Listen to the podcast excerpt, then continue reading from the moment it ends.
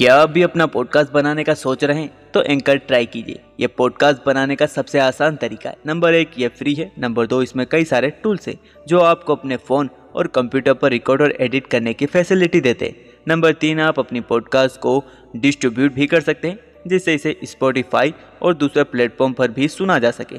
तो डाउनलोड कीजिए anchor FM अपना पॉडकास्ट स्टार्ट करने के लिए।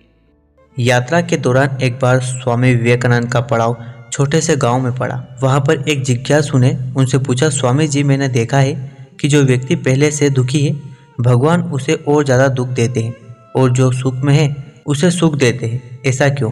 शाम का समय होने के कारण स्वामी विवेकानंद ने जिज्ञासु को भोजन की व्यवस्था करने को कहा। जिज्ञासु ने गाँव में कुछ जर्जर हो चुके मकानों से ईंटें लाकर चूल्हा तैयार कर दिया। चूल्हा तैयार होते ही विवेकानंद जी ने पूछा, तुम चूल्हा बनाने के लिए इन ईंटों को कहाँ से लाए? जिज्ञासु ने उत्तर दिया, इस गाँव में बहुत से ऐसे घर हैं, जिनका रख रखाव सही से नहीं हो रहा। उनकी जर्जर हो चुकी दीवारों में से ही ये ईंटें निकाल कर लाया हूँ। फिर विवेकानंद जी ने पूछा, तुम उन घरों से भी ईंटें ला सकते थे, जो जर्जर नहीं है? जिज्ञासु बोला, उन घरों में रहने वाले लोगों ने उनका रख रखाव बहुत अच्छे से किया है। उनके घर की सुंदरता को बिगाड़ना उचित नहीं। अब विवेकानंद जी बोले, जिन लोगों ने अपने घर का रख रखाव अच्छी तरह से किया है यानी सही कर्मों से अपना जीवन सुंदर बना रखा है, उनको दुख कैसे हो सकता है?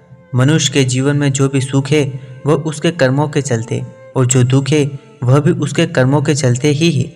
इसलिए हर मनुष्य को अपने जीवन में ऐसे कर्म करने चाहिए, जिनसे मज़बूत और खूबसूरत इमारत खड़ी हो, ताकि कभी कोई भी उसकी एक ईंट भी ना निकाल पाए। स्वामी विवेकानंद की इन वचनों को सुनकर जिज्ञासु को अपने प्रश्न का उत्तर मिल गया। और वह नतमस्तक हो गया।